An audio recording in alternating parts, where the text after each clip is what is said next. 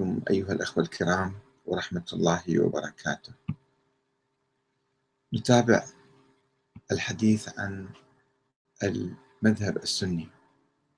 قدمنا حلقتين سابقتين عن متى ولد المذهب السني وما هو مفهوم السنة ومن هم أهل السنة، وغرضنا من هذا البحث أو هدفنا من هذا الحديث هو التقريب والتوحيد، وذلك بمناقشة كل مذهب ومعرفة الأشياء الدخيلة فيه والأشياء الخاطئة أو السلبية والأشياء الإيجابية.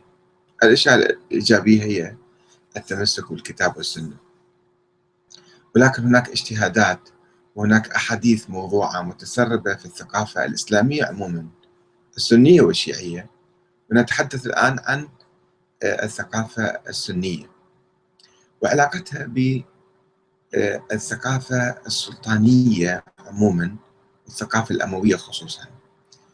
هل كان المذهب السني وريثا للمذهب الأموي وللثقافة الأموية، وبالتالي فإن يعني فإنه لابد من مراجعة هذه الثقافة وتجذيبها وتهذيبها أو التخلص منها،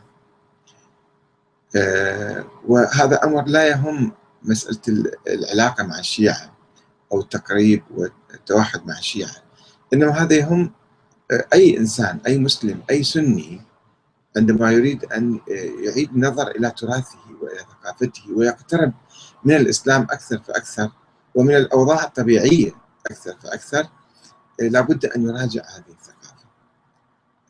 أنا عندما تحدثت وانتقدت الفكر السياسي الشيعي قبل حوالي عشرين خمسة وعشرين سنة، فامتعض البعض من الشيعة وقالوا لماذا لا تنتقد المذهب السني، فقلت لهم أن أنني عندما أقوم بنقد الثقافة الشيعية السلبية فإنني أخدم الشيعة، وكذلك عندما أقوم الآن بنقد الثقافة السنية أنا أخدم في الحقيقة أهل السنة، أخدم السنة، ولا أريد أن أهاجم السنة وأنتقدهم لأنني شيعي أو أنتقد الشيعة لأنني سني. أنا خارج من هذا الإطار، من إطار السنة والشيعة، وأدعو إلى توحيد المسلمين وإلى تنقية ثقافتهم، تنقية فكرهم مما تسترن خرافات وأساطير وأحاديث موضوعة شوهت الإسلام وشوهت المسلمين ودمرت الحضارة الإسلامية.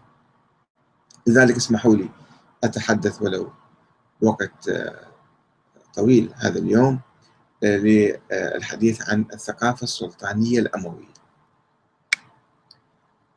اختلفت علاقة المذاهب السنية بالأنظمة السياسية التي حكمت العالم الإسلامي باسم الخلافة قرونا طويلة من الزمن.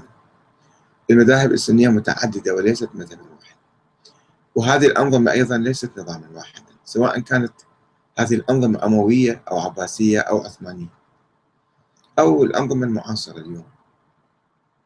وإذا نظرنا إلى تاريخ تلك العلاقة فسنجد اختلافا بين مذهب وآخر، وبين مؤسس المذهب وأتباعه، وبين النخبة العلمائية والجماهير السنية، فلا ينطبق الحديث على جميع الناس بشكل يعني متساوي، بحيث لا يمكننا إطلاق القول بصورة عامة بأن المذاهب السنية كانت تابعة للسلطان في كل زمان ومكان، وبأن علاقة جميع المذاهب مع الحكام كانت واحدة دائما وأبدا، فهي تختلف من مذهب إلى آخر ومن جيل إلى آخر ومن شخص إلى آخر. ولكن يمكن القول بأن المذهب السني أو المذاهب السنية بصورة عامة كانت صدى لثقافة الأنظمة الحاكمة منذ تأسيس النظام القرشي العربي الإسلامي بعد وفاة رسول الله صلى الله عليه وآله وسلم مباشرة وإلى اليوم، وذلك في مقابل ثقافة المذهب الشيعي التي كانت تمثل المعارضة والثورة بصورة عامة، مع وجود بعض الاستثناءات عند بلوغ المعارضة الشيعية سدة الحكم وتساويها مع الأنظمة السنية واستخدامها لثقافة السلطة في مواجهة المعارضة. والسبب في ذلك يعود في نظري إلى أصول المذهب السني، أو بالأحرى إلى الأصلين الرئيسيين اللذين يتميز بهما، وهما الحديث والإجماع، اللذين حملا الثقافة السلطانية عبر التاريخ. وقد بحثت ذلك مفصلا في كتابي تطور الفكر السياسي السني نحو خلافة ديمقراطية الصادر عام ألفين وسبعة، وسوف أقوم هنا باستعراض موجز لملامح الفكر السياسي السني وملاحظة تطابقه مع فكر وثقافة الأنظمة السياسية التي حكمت العالم الإسلامي وشكل صدى لها، حتى لو كان أبناء مذهب سني معين يقفون موقف المعارضة من نظام معين. فدائما كانت تختلف الثقافة السنية، ليست ثقافة الجماهير، ثقافة الحكام والأنظمة والنخب. إن أساس المذهب السني الذي تطور في أحضان العباسيين في القرن الثالث الهجري، أساس هذا المذهب هم أهل الحديث الذين ولدوا من قبل في أحضان النظام الأموي، واعتمدوا كثيرا على الأحاديث التي كان يروجها ذلك النظام. وهذه الأحاديث السياسية خصوصا تمثل منطق الحكم الاستبدادي المطلق في مواجهة الثورات الشعبية التي كانت تطالب بالحرية والعدل والمشاركة السياسية.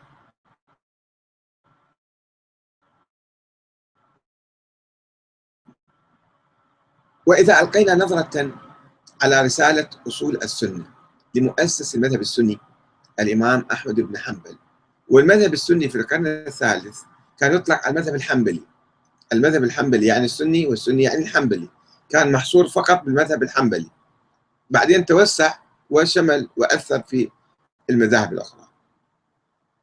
إذا ألقينا نظرة على هذه الرسالة، رسالة أصول السنة، وكتبه الأخرى، وكذلك كتب وفتاوى أشهر علماء أهل السنة عبر التاريخ، فسوف نجد أنها تعبر عن الفكر السلطاني السياسي والثقافي الذي تبلور في العهد الأموي، كالمواقف والآراء التالية. هذه آراء ومواقف تعتبر من أسس المذهب السني، وهي تعبر عن ثقافة سلطانية. وأكرر مرة أخرى، لا يعني ذلك أن الجماهير الإسلامية، أن الأمة الإسلامية كانت تلتزم بهذه الأفكار وتؤمن بها أو تخضع لها، ولكن بصورة عامة كما قلت المذهب السني هو المذهب مذهب السلاطين والنخب الحاكمة، وبالتالي هذه هي مقوماته. أولا، جواز الاستيلاء على السلطة بالقوة، وهو وهو موقف ينبع من قيام الخليفة أبي بكر رضي الله عنه بفرض نظامه القرشي على العرب تحت ما يسمى بحروب الردة، رغم تمتعه تمتع أبي بكر بقدر من الشورى في سقيفة بني ساعدة ومبايعة المهاجرين والأنصار له. وقد تكرس ذلك المبدأ بعد فترة بقيام معاوية بن أبي سفيان باستيلائه على السلطة بالقوة وإلغاء الشورى بعد انهيار جيش الإمام الحسن بن علي عام واحد وأربعين للهجرة، وإعلان معاوية بصراحة لأهل المدينة: إني والله ما وليتها بمحبة علمتها منكم ولا مسرة بولايتي، ولكني جالدتكم بسيفي هذا مجالدة. وقولي لأهل الكوفة: إنما قاتلتكم لأتأمر عليكم وعلى رقابكم، وقد أعتاني الله ذلك وأنتم كارهون. بهذه الصراحة كان يخاطب المسلمين في الكوفة وفي المدينة. وتعزز هذا الموقف المؤمن بالقوة بمن جاء بعد معاوية من الحكام الأمويين الذين سيطروا بالقوة على المسلمين، فانعكس ذلك الموقف في فتاوى إمام أهل السنة أحمد بن حنبل الذي قال: من ولي الخلافة واجتمع الناس عليه ورضوا به، ومن استولى عليهم بالسيف حتى صار خليفة وسمي أمير المؤمنين، فلا يحل لأحد يؤمن بالله واليوم الآخر أن يبيت ولا يراه إماما برا كان أو فاجرا. مسيطر على المسلمين بالقوة وهو فاجر، فإذا يجب أن نعتبره أمير المؤمنين. نذهب بعد قرون وفتوى أبي حامد الغزالي.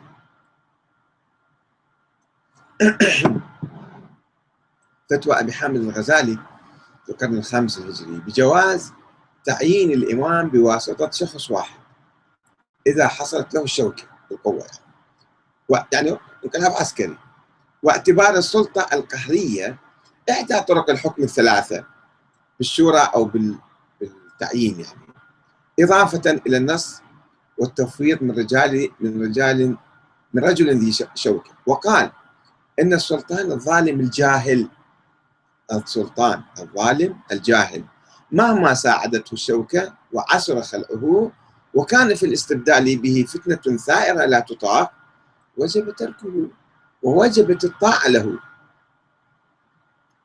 وانعكس القبول بالأنظمة القائمة على القوة، كذلك انعكس هذا القبول في تصريح الحافظ ابن حجر في فتح الباري، يقول: أجمع الفقهاء أجمع أجمع الفقهاء على وجوب طاعة السلطان المتغلب والجهاد معه، وأن طاعته خير من الخروج عليه لما في ذلك من حقن الدماء وتسكين الدهماء، ولم يستثنوا من ذلك إلا إذا وقع من السلطان الكفر الصريح فلا تجوز طاعته في ذلك في ذلك في الكفر الصريح ما تجب طاعته، بل تجب مجاهدته لما قدر عليها.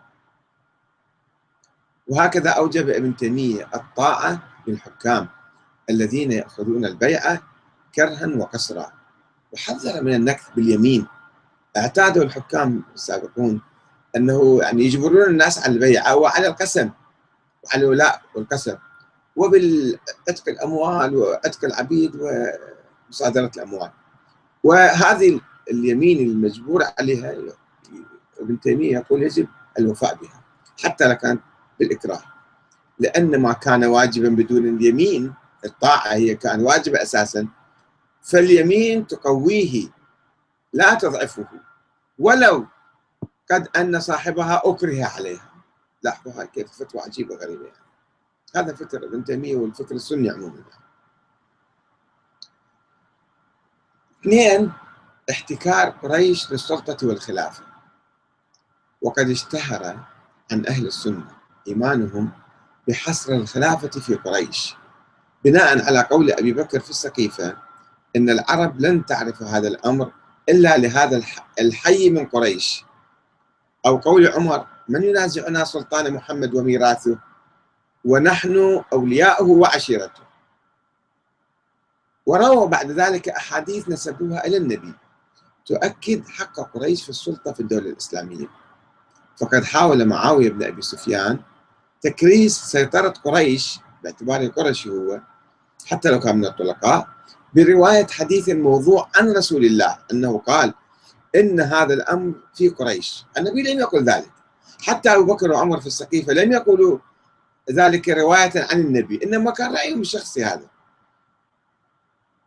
وهذا يختلف عن قول أبي بكر وعمر في السقيفة، إذ أنهما لم ينسبا القول لرسول الله، وإنما عبرا عن رأيهما الشخصي بناء على تحليلهما السياسي. وقال معاوية: بنى الله هذا الملك على قريش وجعل هذه الخلافة عليهم، ولا يصح ذلك إلا عليهم، فكان الله يحوطهم في الجاهلية وهم على كفرهم بالله، أفتراه لا يحوطهم وهم على دينه. وروى البخاري ومسلم عن عبد الله بن عمر أن النبي صلى الله عليه وسلم قال: لا يزال هذا الأمر في قريش ما بقي منهم اثنان. طبعا في مذاهب أخرى سنية كالمذهب الحنفي لا تؤمن بهذا الحديث، المذهب الحنبلي يتشدد كثيرا، المذهب الحنفي لا يلتزم، فلذلك أصبح العثمانيون خلفاء وتبنوا المذهب الحنفي لأنهم لا يحصرون الخلافة في قريش. وهكذا جعل أهل السنة، يعني فقهاء أهل السنة المقصود، من هذا الأمر قضية عقدية دينية. وقال أحمد بن حنبل: الخلافة في قريش ما بقي من الناس اثنان، ليس لأحد من الناس أن ينازعهم ولا يخرج عليهم ولا نقر لغيرهم بها إلى قيام الساعة. طبعا الحنابلة اليوم في الخليج مثلا لا يلتزمون بهذا القول ويقبلون بحكام العوائل الحاكم. وروى في مسنده أحمد بن حنبل أن النبي قال: الأئمة من قريش ما حكموا فعدلوا، ووعدوا فوفوا، أو استرحموا فرحموا. هنا شوية مشروطة يعني عنده. وروى الترمذي عن أبي هريرة عن رسول الله: الملك في قريش، والقضاء في الأنصار، والأذان في الحبشة. يعني ما يصير حبشي يصير خليفة أو حاكم، ولا واحد من الأنصار يصير مثلا حاكم ولا يأذن، لازم دولة. حديث مفتعل واضح يعني.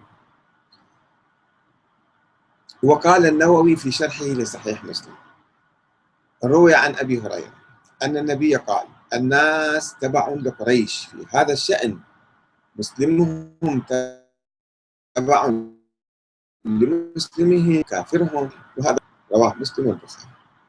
وعقب النووي على ذلك بقوله: هذا الحديث وأشباهه دليل ظاهر على أن الخلافة مختصة بقريش، لا يجوز عقدها لأحد غيرهم. وعلى هذا انعقد الإجماع في زمن الصحابة وكذلك من بعدهم. والإجماع حجة، أصل من أصول المذهب السني. فإذا ما دام حدث هذا الإجماع عليه في يوم من الأيام، فإذا يجب أن نلتزم به إلى يوم القيامة. هذا الأصل الثاني أو الملمح الثاني من ملامح الفكر السياسي السني السلطاني الأموي. ثلاثة، المحافظة على الجماعة، وهي فيها شوية إيجابية يعني. كما في حديث أبي أمامة قال: سمعت رسول الله صلى الله عليه وسلم يقول: تفرقت بنو إسرائيل على سبعين فرقة، وواحدة في الجنة وسائرها في النار. فقلت: ولا تزيد هذه الأمة عليهم واحدة. فواحدة في الجنة وسائرها في النار. فقلت: فما تأمرني؟ قال: عليك بالسواد الأعظم. قال: فقلت: في السواد الأعظم ما قد ترى؟ قال: السمع والطاعة خير من الفرقة والمعصية. على لازم أنت لا تتحرك، لا تثور، لا تمرد، لا تقوم بأي حركة سياسية. أربعة، منع محاسبة الحكام ومراقبتهم ونقدهم وتغييرهم، كما قال الإمام أحمد بن حنبل في أصول السنة: قسمة الفيء وكذا كذا إلى الأئمة ماض، هذا يعني ثابت، ليس لأحد أن يطعن عليهم ولا ينازعهم. لماذا قال ذلك الإمام أحمد بن حنبل؟ قاله بناء على مجموعة من الأحاديث. طبعا هو كان يتوسع في قبول الأحاديث، فلذلك وقع في هذه المطبات. وذلك بناء على مجموعة من الأحاديث، مثل حديث عبادة بن الصامت قال: بايعنا رسول الله صلى الله عليه وسلم على السمع والطاعة في العسر واليسر والمنشط والمكره، وعلى أثرة علينا، حتى الحكام يعني ما يعدلون، وعلى أن لا ننازع الأمر أهله. كيف أصبح الأمر أهل يعني لهؤلاء الناس؟ هذا ليس منه. وحديث عبد الله بن مسعود قال قال قال رسول الله صلى الله عليه وسلم: ستكون بعدي أثرة وأمور تنكرونها. قالوا: يا رسول الله، كيف تأمر من أدرك منا ذلك؟ قال: تؤدون الحق الذي عليكم وتسألون الله الذي لكم. أنتم أطيعوا، أدوا حقوق السلاطين، وادعوا الله أنه يعطيكم حقكم. أما أنتم تتحركوا وتطالبوا بحقكم لا. وحديث حذيفة بن اليمان قال: قلت يا رسول الله، إنا كنا بشر فجاء الله بخير فنحن فيه، فهل من وراء هذا الخير شر؟ قال: نعم. قلت: هل من وراء ذلك الشر خير؟ قال: نعم. قلت: هل من وراء ذلك الخير شر، يعني تبدل دائما؟ قال: نعم. قلت: كيف؟ قال: يكون بعدي أئمة لا يهتدون بهداي، أئمة منحرفين، ولا يستنون بسنتي، وسيقوم فيهم رجال قلوبهم قلوب الشياطين في جثمان إنس، يعني من اللي يرسخون حكوماتهم. قلت: كيف أصنع يا رسول الله إن أدركت ذلك؟ لحظة جواب: تسمع وتطيع للأمير، وإن ضرب ظهرك وأخذ مالك فاسمع وأطع. حاكم لا يستن بسنة الله ولا بهدي الكتاب، وظالم وفاسق وفاجر ويحتسب الأموال، وأنت عليك أن تسمع وتطيع. هذه الثقافة السلطانية. وحديث وائل ابن حجر قال: سأل سلمة ابن يزيد الجعفي رسول الله فقال: يا رسول الله، إن قامت علينا أمراء يسألوننا حقنا ويمنعوننا، يسألوننا حقهم ويمنعوننا حقنا، فما تأمرنا؟ فأعرض عنه، ثم سأله فأعرض عنه، ثم سأله في الثانية أو الثالثة فقال اسمعوا وأطيعوا فإنما عليه ما حملوا وعليكم ما حمل ما حملتم.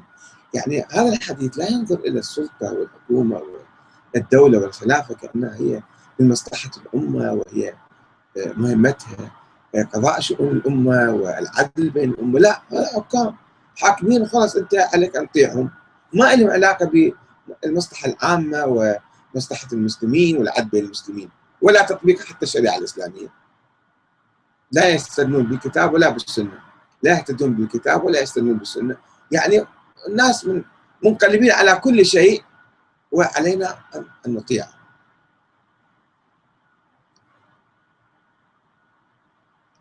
خمسة، جواز الظلم والفسق والانحراف للحكام. الإنسان العادي لا يجب أن يكون عادل، يكون منتقي ورع ويصلي ويصوم وكذا، أما الحكام فلا، مو مشكلة، خلوا يفعلوا ما يشاءون. حسب ما يقول الإمام أحمد بوجوب السمع والطاعة لأمير المؤمنين البر والفاجر، والغزو ماض مع الأمير إلى يوم القيامة، البر والفاجر لا يترك، كتاب أصول السنة. بناء على حديث أبي هريرة عن النبي أنه قال إن بني إسرائيل كانت تسوسهم الأنبياء وكلما هلك نبي خلفه نبي، وأنه لا نبي بعدي وأنه سيكون خلفاء فتكثر. قالوا فما تأمرنا؟ قال اوفوا لهم ببيعة الأول فالأول وأعطوهم حقهم الذي جعل الله لهم فإن الله سائلهم عما استرعاهم. الله يحاسبهم يوم القيامة، أنت مو مهمتكم أن تحاسبوا الحكام أو أو أو تتمردوا عليهم، فقط عليكم اطيعوهم، ما خصكم بعد. ستة، تحريم الثورة على الظالمين، كما يقول الإمام أحمد بن حنبل من خرج على إمام من أئمة المسلمين وقد كانوا اجتمعوا عليه وأقروا له بالخلافة بأي وجه كان، بأي وجه صار خليفة يعني، بالرضا أو بالغلبة، فقد شق هذا الخارج عصر المسلمين وخالف الآثار عن رسول الله صلى الله عليه وسلم، فإن مات الخارج عليه مات ميتة جاهلية. هو حاكم السيطرة على السلطة بالقوة، مسوي انقلاب عسكري وظالم وفاسق وفاجر، وإذا أنت خرجت عليه أو ثرت عليه فأنت أصبحت يعني ميتة جاهلية. طيب ما حكم هؤلاء الذين الآن يثيرون على الحكام الذين يتهمونهم بالظلم هنا وهناك ويدعون أنهم من أهل السنة؟ هل يلتزمون بهذا الحديث؟ طبعا لا يلتزمون.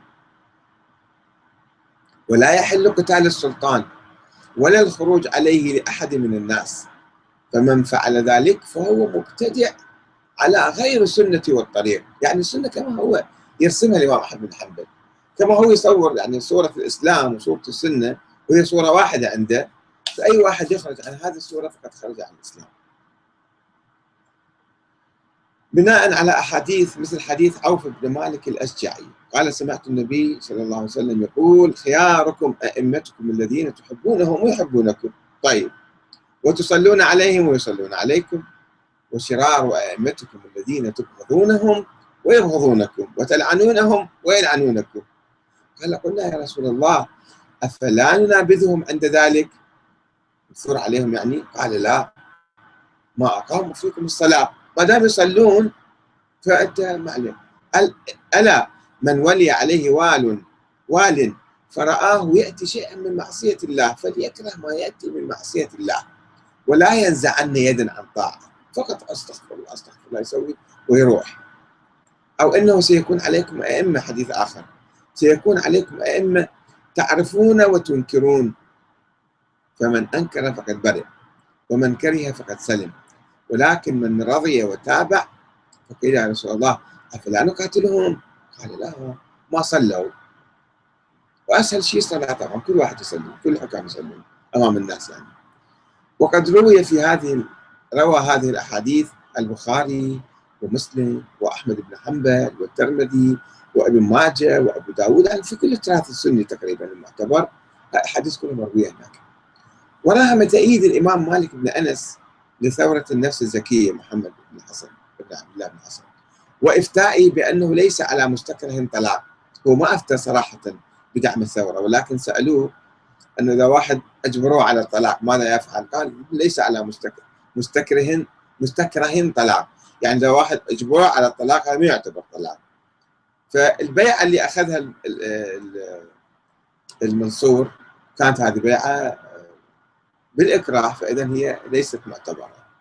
هذا كان يعني بيها. إلا أنه لم يكن يرى الخروج على الحاكم وإن كان ظالما أساسا يعني، ويحرم ذلك الخروج لما يسوقه من الفتن وإباحة الدماء، فيكون القائد خيرا من القائم والقائم خيرا من السائر. كان رأيي الأولي، ولكن طبعا عندما صارت الثورة وقامت هو أفتى بصورة يعني معارضة. ومن هنا اتخذ ابن تيمية موقفا سلبيا من ثورة أهل المدينة، طبعا ثورة كربلاء لا تحكي عنها، من ثورة أهل المدينة ضد يزيد بن معاوية. الصحابة والتابعين وتابع التابعين قاموا بثورة على يزيد، والتي اعتبرها خروجا عن طاعة ولي الأمر ونقضا لبيعته، ولم يتوقف عند فسق يزيد ولا الدماء الزاكية التي أسالها في كربلاء، بعد محافظ على شرعيته. يزيد حاكم شرعي لأنه يجب طاعته، أو في واقعة الحرة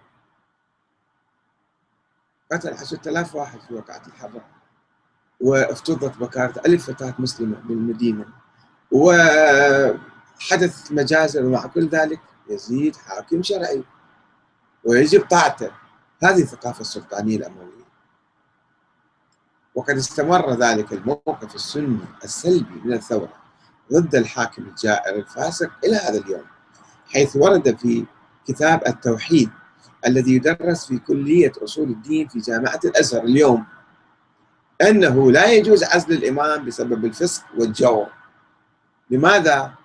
لأنه قد ظهر الفسق وانتشر الجور من الأئمة والأمراء بعد الخلفاء الراشدين، وكان السلف ينقادون لهم ويقيمون الجمع والأعياد بإذنهم ولا يرون الخروج عليهم. إذن فالآن إذن الثورة حرام. وقال الشيخ محمد أبو زهرة توفى سنة ألف وتسعمئة وأربعة وسبعين المشهور عن مذهب أهل السنة أنهم لا يرون الخروج على الأئمة وقتالهم بالسيف وإن كان فيهم ظلم، كما دلت على ذلك الأحاديث الصحيحة المستفيضة عن النبي. صحيحة ومستفيضة، لاحظوا كيف اعتبرها صحيحة، كيف اعتبرها مستفيضة، هل عرضها على القرآن، هل عرضها على أحاديث أخرى، هذا آه ليس مهم، آه لأن الفساد في القتال والفتنة أعظم من الفساد الحاصل بظلمهم بدون قتال ولا، يعني نبقى حتى يفعل الحكام ما يشاءون بنا، فيدفع أعظم الفسادين بالتزام الأدنى. ولذلك لم ينظر جمهور الفقهاء إلى الثورات التي تقوم ولو كان الحكام ظالمين نظرة راضية. هكذا يقول الشيخ محمد أبو سفيان، وهو عالم متفتح يعني ومتقدم وربما مراجع كثير من النقاط، ولكن هذا الموقف التقليدي يعني يعبر عنه. سبعة، الإيمان بالقدر، بالقدر بمعنى الجبري، بمعنى الجبر يعني، كما يقول الإمام أحمد بن حنبل في أصول السنة. من شروط السنة ومن أصول السنة الإيمان بالقدر خيره وشره، والتصديق بالأحاديث فيه والإيمان بها، لا يقال لما وكيف، إنما هو التصديق والإيمان بها. يعني أحاديث غير معقولة وفلسفات غير معقولة أن الله خلص. أقرأ لكم بعض التعليقات الأخرى، وإنسان شوية يرفضها بعقله، بالله لا تستخدم عقلك في مقابل, مقابل هذه الأحاديث. وقد عززت عقيدة الجبر أو القدر كما يسمون، القدر بمعنى يستخدم، قدرية يعني اللي يرفضون القدر واللي يؤمنون بالقدر حسب الاصطلاح. وقد عززت عقيدة الجبر القدرية فكرة الخضوع للحاكم الظالم بناء على مجموعة من الأحاديث التي انتشرت في العهد الأموي، مثل حديث عمر بن العاص قال سمعت رسول الله يقول كتب الله مقادير الخلائق قبل أن يخلق السماوات والأرض خمسين ألف سنة، وقال وعرشه على الماء، وسمعت رسول الله يقول إن قلوب بني آدم كلها بين أصبعين من أصابع الرحمن، كقلب كقلب واحد يصرفه حيث يشاء. ثم قال النبي: الله مصرف القلوب، صرف قلوبنا صرف قلوبنا أو صرف قلوبنا على طاعتك. وحديث عائشة قالت: قال رسول الله: إن الله خلق للجنة أهلا، خلقهم لها وهم في أصلاب آبائهم، وخلق للنار أهلا، خلقهم لها وهم في أصلاب آبائهم. يعني أنت الإنسان تخرج للدنيا وأنت مبرمج على فعل الخير أو التزام بالدين أو على الكفر والفسق والعصيان، ما ما تقدر تخرج عن هذا البرنامج الآلي اللي وضعوه فيه. إنسان يسأل: هل هذا حديث صحيح عن النبي أو لا؟ لا لا تفكر فيه، حديث خلاص صحيح ووارد، ولا تسأل ولا تناقش ولا تفكر. وكانت النتيجة الطبيعية لهذه العقيدة هي إلغاء الحرية والقدرة والمسؤولية والاختيار عن أي جريمة. إذا تفعل أي جريمة والله الله جبرنا عليها، مو ذنبي أنا، ما أقدر، الحكام يفعلون ما يشاءون، الله أمرهم بذلك. وتبرير ما يفعل الطغاة واعتبار سيطرة الحكام الظالمين على الناس قدرا مكتوبا من الله تعالى، كما كان يحاول الحكام الأمويون الإيحاء بأن حكمهم قضاء وقدر، وثبت في الزبر أصلا الله خمسين ألف سنة قبل كاتب هذا الحاكم يجب أن يحكم.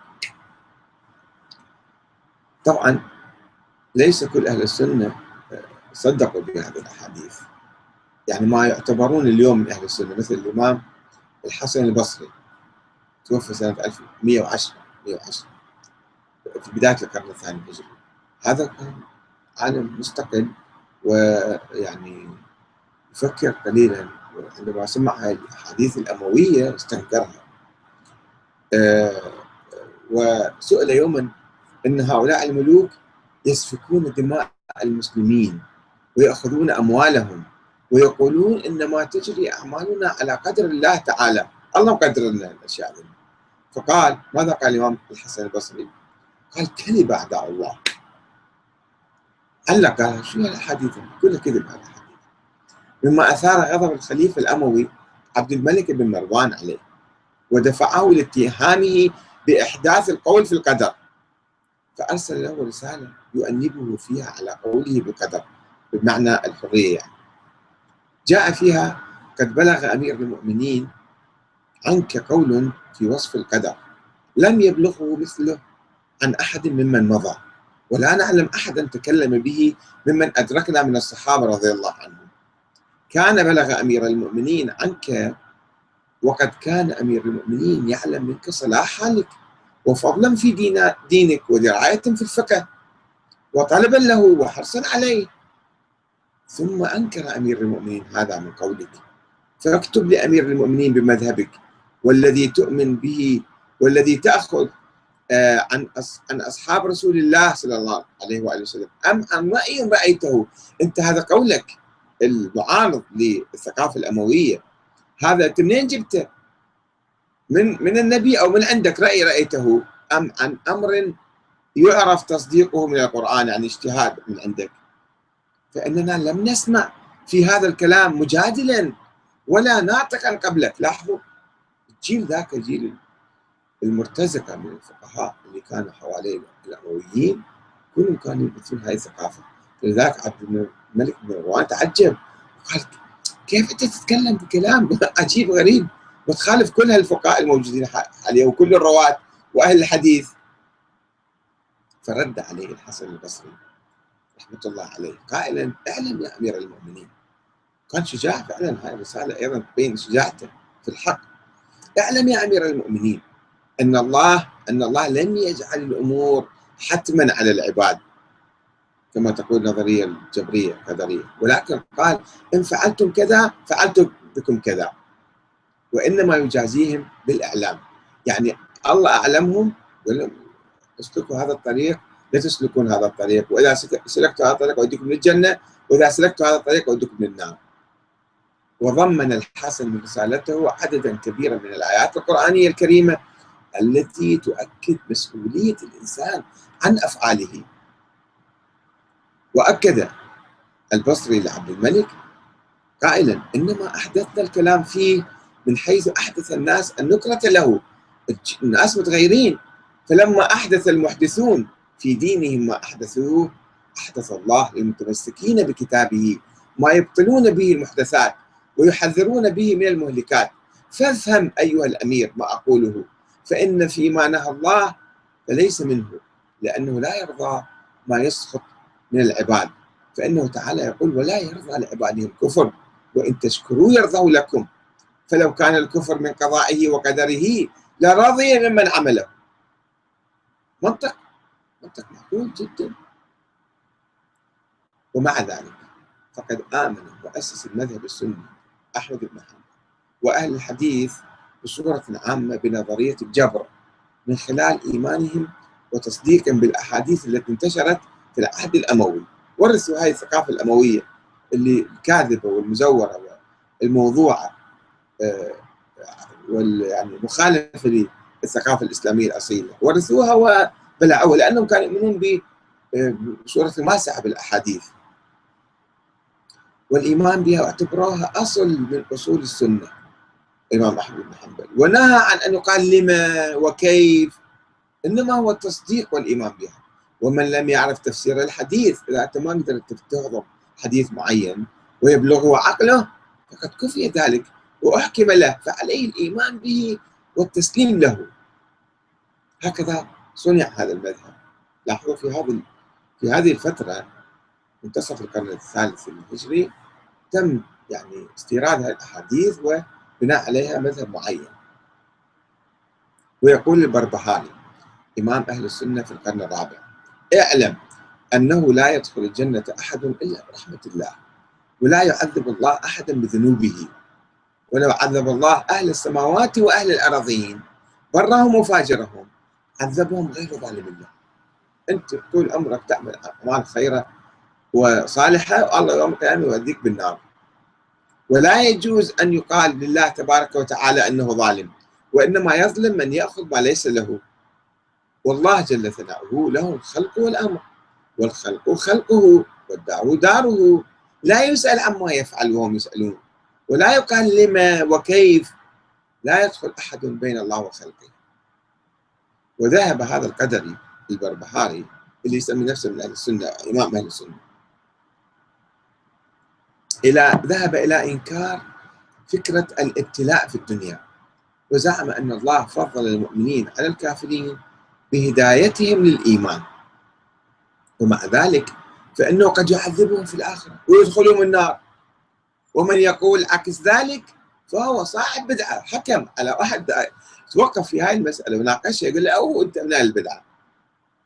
وقد روى إمام أهل السنة في القرن الخامس هبة الله ابن الحسن ابن منصور الطبري اللالكائي روى عن سفيان الثوري أنه قال: لا ينفعك الذي كتبت حتى تؤمن بالقدر. يعني كان كاتب له وصفة قال له هذا ما تكفيك حتى تؤمن بالقدر خيره وشره وحلوه ومره، وكل من عند الله عز وجل.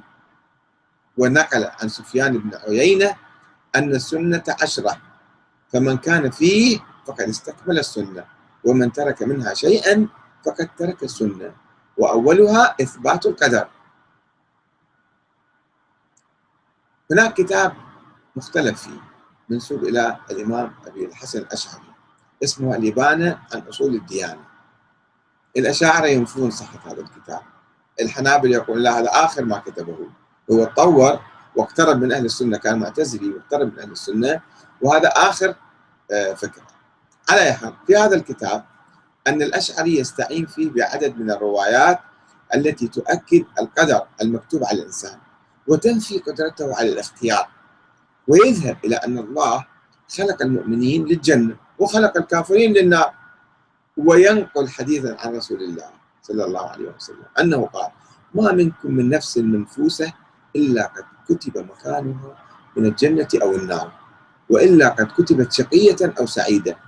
فقال رجل من القوم: يا رسول الله أفلا نمكث على كتابنا وندع العمل؟ الله شنو كاتب لنا احنا خلينا نكون نعمل عليه ونكون مؤمنين فاسقين فاجرين، مو مشكلة بعد. فمن كان من أهل السعادة يصير إلى السعادة، ومن كان من أهل الشقاوة فيصير إلى الشقاوة. فقال صلى الله عليه وسلم: اعملوا فكل ميسر، أما أهل الشقاوة وميسرون لعمل الشقاوة، وأما أهل السعادة وميسرون لعمل السعادة. يعني أنتم مهما عملتم مهما كانت نواياكم طيبة، المهم أنتم راح تصيرون على حزام متحرك يؤدي بكم إلى إلى الصلاح أو إلى الفساد، إلى الجنة أو إلى النار، مو بكيفكم، ما عندكم إرادة، ما عندكم. هذه فكرة خطيرة جدا في الحضارة الإسلامية، دمرت الحضارة الإسلامية، ولذلك علينا أن نعيد النظر فيها. وقد روى البخاري ومسلم عن أبي هريرة حديث احتجاج آدم وموسى، هذا حديث لطيف جدا. قال قال رسول الله: احتج آدم وموسى عند ربهما، فحج آدم موسى، يعني آدم غلب موسى. قال موسى، ماذا قال موسى له؟ قال موسى: أنت آدم الذي خلقك الله بيده ونفخ فيك من روحه وأسجد لك ملائكته وأسكنك في جنته، ثم أهبطت الناس بخطيئتك إلى الأرض. يلوم يلوم آدم، يعني موسى يلوم آدم، صار بيك أنت سويت جبتنا لهاي الدنيا. فقال آدم: أنت موسى الذي اصطفاك برسالته وبكلامه وأعطاك الألواح فيها تبيان كل شيء وقربك نجيا، فبكم وجدت الله كتب التوراة قبل أن أخلق. التوراة كان من قديم الله كاتبها، كم سنة قبل ما أخلق أنا؟ قال موسى: بأربعين عاما. الحديث سابقا كان يقول خمسين ألف سنة، هذا أربعين سنة، شوية مقلل. قال آدم: فهل وجدت فيها وعصى آدم ربه فغوى؟ شفت أنت بالتوراة مكتوب وعصى آدم ربه فغوى؟ قال: نعم. قال: أفتلومني على أن عملت عملا كتبه الله علي قبل أن أعمله، قبل أن يخلقني بأربعين سنة، كتب الله علي أن أعمله قبل أن يخلقني بأربعين سنة. قال رسول الله، فهنا رسول الله يعلق على الحديث هذا، قال رسول الله الحوار بين آدم وموسى: فحج آدم موسى. وقد حكى إسماعيل بن عبد الرحمن الصابوني في القرن الخامس الهجري بسنده أن أبا معاوية الضرير أحد المشايخ حدث الرشيد بحديث أبي هريرة. هارون الرشيد قال في مجلس وحدث هذا الحديث، قال قال رسول الله كذا كذا كذا حول القدر واحتجاج آدم وموسى. فاعترض أحد الحاضرين قائلا: كيف هذا وبين آدم وموسى ما بينهما؟ آدم وين؟ موسى وين؟ شو وقت التقوا ومتى تحاججوا؟ فوثب به هارون وقال يحد غضب يعني عليه، وقال: يحدثك عن رسول الله وتعارضه بكيف؟ قاعد تسأل كيف؟ يقول لك رسول الله قال، يعني خلص إذا هذا قال رسول الله قال كذا يعني قال كذا، يعني أنت قاعد تتعارض رسول الله، يعني هذا يشكك في الحديث أن هذا مو من رسول الله، هذا حديث موضوع، حديث مو معقول. عقله هيك ببساطة يعني رد على الحديث علق. فهارون الرشيد اللي كان يروج للحديث ولأهل الحديث غضب، مو بس غضب، شوفوا ماذا فعل بعد ذلك. ويكمل ابن كثير القصة قائلا: إن الرشيد غضب عن ذلك غضبا شديدا، وقال: أتعترض على الحديث؟ علي بالنطع والسيف. جيبوا هذا الجلد حطوا عليه حتى يقطع راسه. فأحضر ذلك، فقام الناس إليه يشفعون فيه، فقال الرشيد: هذه زندقة. ثم أمر بسجنه، وأقسم أن لا يخرج حتى يخبره من ألقى إليه هذا، من علمك الكلام هذا. فأقسم ذلك الرجل بالأيمان المغلظة، ما قال هذا له أحد، وإنما كانت هذه الكلمة بادرة منه، وأنه يستغفر الله ويتوب إليها منه، فأطلقه كأنه ارتكب جريمة كبرى. عندما شوية فكر في هذا الحديث المعقول، سلوك كذب الحديث، فعلا النبي موسى وآدم التقوا وتحجوا وجابوا هالفلسفة هذه، فلسفة القدر، ولكن هؤلاء الوضعون الذين وضعوا هذا الحديث والحكام الخليفة العباسي هارون الرشيد أيضا على خطى الأمويين، استفاد من الثقافة السلطانية الأموية ومنها ثقافة القدر. وعلق الصابوني بعد بعد إيرادي تلك القصة، لاحظ هذا التعليق بعد أعجل منه، هكذا يعني تهديد بالقتل: هكذا ينبغي للمرء أن يعظم أخبار رسول الله ويقابله بالقبول والتسليم والتصديق وينكر أشد الإنكار على من يسلك فيها غير هذا الطريق الذي سلكه هارون الرشيد رحمه الله، مع من اعترض على الخبر الصحيح الذي سمعه بكيف، اعترض بكيف، خبر صحيح صحيح خلاص ما في نقاش، وسمعه إذا قال بكيف على طريق الإنكار له والابتعاد عنه ولم يتلقفه بالقبول. أي إنسان يسأل عن الأحاديث فابصر عنك خلاص. ثمانية، التفضيل بين الصحابة. طولت عليكم الآن قليلا، لكن هذا موضوع مهم بالحقيقة، ومن أبرز التفضيل بين الصحابة، ومن أبرز ملامح المذهب السني تفضيل الصحابة حسب تسلسل تبوء الخلفاء الأربعة لمنصب الخلافة ثم أعضاء الشورى العمرية الستة، حيث يقول الإمام أحمد: خير هذه الأمة بعد نبيها أبو بكر الصديق، ثم عمر بن الخطاب، ثم عثمان بن عفان. نقدم هؤلاء الثلاثة كما قدمهم أصحاب رسول الله صلى الله عليه وسلم، لم يختلفوا في ذلك. ثم بعد هؤلاء الثلاثة أصحاب الشورى الخمسة: علي بن أبي طالب وطلحة والزبير وعبد الرحمن بن عوف وسعد، كلهم يصلح للخلافة وكلهم إمام. ونذهب في ذلك إلى حديث ابن عمر: كنا نعد رسول الله ورسول الله حي وأصحابه متوافرون، نعد أبو بكر، يعني أول شيء أبو بكر ثم عمر ثم عثمان ثم نسكت. ثم بعد من بعد أصحاب الشورى أهل بدر من المهاجرين، ثم أهل بدر من الأنصار من أصحاب رسول الله صلى الله عليه وسلم على قدر الهجرة والسابقة أولا فأولا. كما تلاحظون هذا استنباط من أحداث التاريخ لا علاقة له بأعمالهم وجهادهم وسبق إسلامهم، وهو أمر شخصي لم ينزل فيه قرآن ولا سنة، إضافة إلى أنه ليس مسألة دينية، مسألة شخصية اعتمادا على قول عبد الله بن عمر. ولكن أحمد الإمام أحمد بن حنبل يرفعها على درجة العقيدة السنية، وإن اختلف مع المتطرفين السنة، هناك كان الناس أكثر تطرفا منهم الأمويين الذين كانوا يبغضون الإمام علي، فعده أحمد رابع الخلفاء الراشدين. الإمام أحمد قال مشهور عن التربيع، يعني ربع علي بن أبي طالب الخلفاء الثلاثة، وقال ثم علي. الآخرين اعترضوا عليه قالوا: لا، كيف أنت تعد علي؟ لا ما تعد علي، نواصب كانوا يعني في الأيام. تسعة، تفسير النفاق والكفر الباطني فقط، وذلك من أجل الالتفاف على أحاديث الرسول التي تشرح صفات المنافقين ببعض أعمالهم، في محاولة لتبييض صفحة بعض المنافقين من الصحابة الذين انقلبوا على الشورى والأمة، حيث يقول الإمام أحمد: النفاق هو الكفر، أن يكفر بالله أو أن يكفر بالله ويعبد غيره ويظهر الإسلام في العلانية، مثل المنافقين الذين كانوا على عهد رسول الله صلى الله عليه وسلم. وقوله صلى الله عليه وسلم: ثلاث من كنا فيه فهو منافق، هذا على التغليظ، يعني صفات عادية، ويعتبر النبي منافق، هو أول كلام النبي نرويها كما جاءت ولا نفسرها، ويفسرها بشكل معكوس يعني. ونحو هذه الأحاديث مما قد صح وحفظ فإنا نسلم به، وإن, وإن لم نعلم تفسيرها ولا نتكلم فيها ولا نجادل فيها ولا نفسر هذه الأحاديث إلا مثل ما جاءت، ولا نردها إلا بأحق منها.